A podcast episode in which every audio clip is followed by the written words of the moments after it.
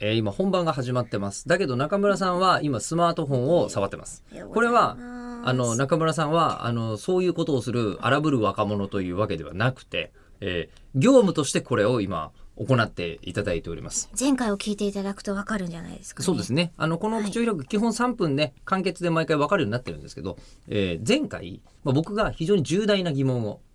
日本の文化に対する重大な提言をしまして、えー日本の文化を、あの、見つめ続ける、えー学者さん、はいあの、早稲田大学の笹原博之先生に、まあ、先日ね、あの、口を開くというイベント、まあ、これイベントと連動してるんですよ。このポッドキャスト。え次のイベントはいつですあか。 12月の、えー16日にあの慶応大学の前野隆教授というですね、はいあの幸福学の先生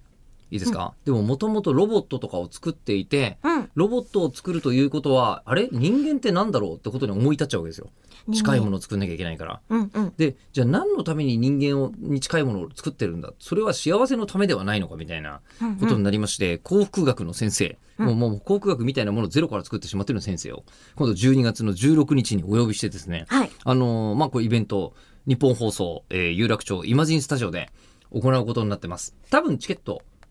あるよね。ね。うん。あの、今回に関して言うと、えー田所あずさちゃんのツアーと丸かぶりっていう話を。そうなんだ。聞いてまして、そうなんですよあ。途中まあね、もねうんあの我々もあのこうレギュラーを一緒にしていたりして非常に関係の深い人のはい。えーで、あのー日本放送的に言うと、えーこの番組と田所あずさちゃんのオールナイトニッポンモバイルが、ディレクターが一緒というですね。